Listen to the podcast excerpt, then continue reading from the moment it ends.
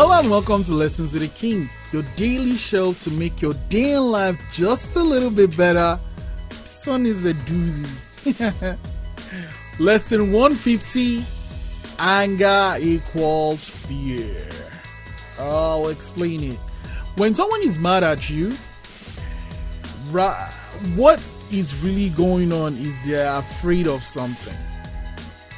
That is just it. So, you know how when someone is mad at you and then you get mad at them and then it just becomes this big blown out thing?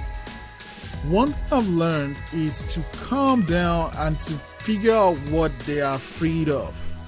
That is just it. So when someone is upset and they're like, oh man, you did this thing or you blah blah blah.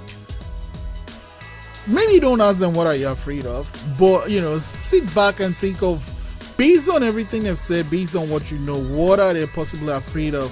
Someone is like, oh, you're gonna I don't want to think of an example right now, but when someone is pissed off, they're afraid of something. When you are pissed off, you're afraid of something.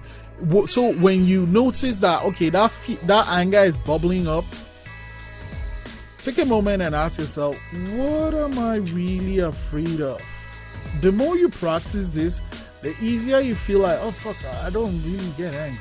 I don't really get angry. That's it. And the easier your life gets, right?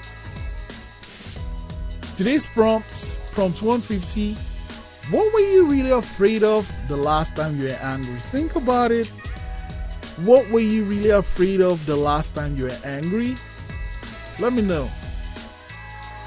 Anger calls fear. Lesson 150. Anger equals fear.